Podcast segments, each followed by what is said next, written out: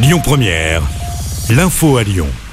Bonjour Christophe et bonjour à tous. J-1 avant la nouvelle grande journée de mobilisation interprofessionnelle contre la réforme des retraites. Et on en sait plus sur les perturbations de demain dans les transports. La SNCF prévoit un trafic très perturbé. Le détail sera donné à 17h tout à l'heure. À Lyon, en revanche, peu de perturbations au TCL. Les métros et les funiculaires circuleront normalement. Fréquence allégée pour le T2, T3 et T4. Même chose sur certaines lignes de bus. On vous a mis le détail des perturbations sur notre site et notre application. À Lyon, la manifestation partira à 11h de la manufacture des tabacs en direction de la place Bellecour.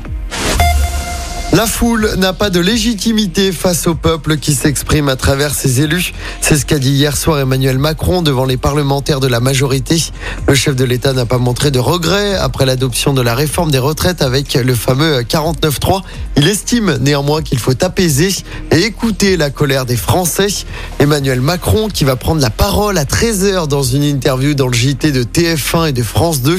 En attendant sa prise de parole très attendue, la colère ne retombe pas avec de nouveaux rassemblements hier soir, notamment à Paris. À Lyon, une cinquantaine de personnes se sont rassemblées dans les rues entre la place Guichard et la place Bellecour.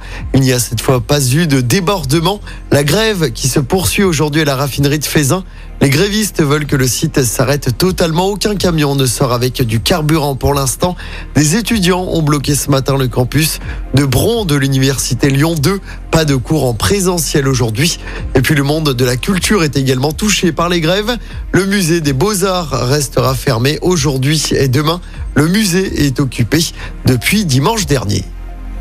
Des analyses sont en cours dans un immeuble de Saint-Priest où de possibles restes humains ont été découverts lundi soir dans les canalisations d'un immeuble. L'enquête confiée à la police judiciaire devra confirmer ou non s'ils appartiennent à Mohamed, ce jeune de 17 ans dont plusieurs parties du corps avaient déjà été découvertes dans une canalisation d'un autre immeuble de Saint-Priest. C'était en janvier dernier. Les investigations se poursuivent. Pour la planète. Samedi soir, la ville de Lyon participe à l'initiative Earth Hour. Un défi qui consiste à éteindre symboliquement ces bâtiments emblématiques pendant une heure. 370 sites concernés à Lyon. L'hôtel de ville, le palais de la Bourse ou encore le théâtre des Célestins seront plongés dans le noir dès 20h30. L'éclairage des rues restera quant à lui fonctionnel. De nombreuses villes dans le monde vont également participer à cette grande opération. Opération qui cherche à sensibiliser à la lutte contre le réchauffement climatique. Et football, jour J pour les Fenotes en Ligue des Champions. Les Lyonnaises tenantes du titre affrontent Chelsea ce soir en quart de finale. Aller de la Ligue des Champions, le match se déroule au groupe Groupama Stadium, coup d'envoi 18h45. L'OL qui pourra compter sur le retour d'Ada Egerberg. Un peu plus tard à 21h, le PSG affronte Wolfsburg à domicile. Écoutez votre radio Lyon Première en direct sur l'application Lyon Première, lyonpremière.fr et bien sûr à Lyon sur 90.2 FM et en DAB+. Lyon Première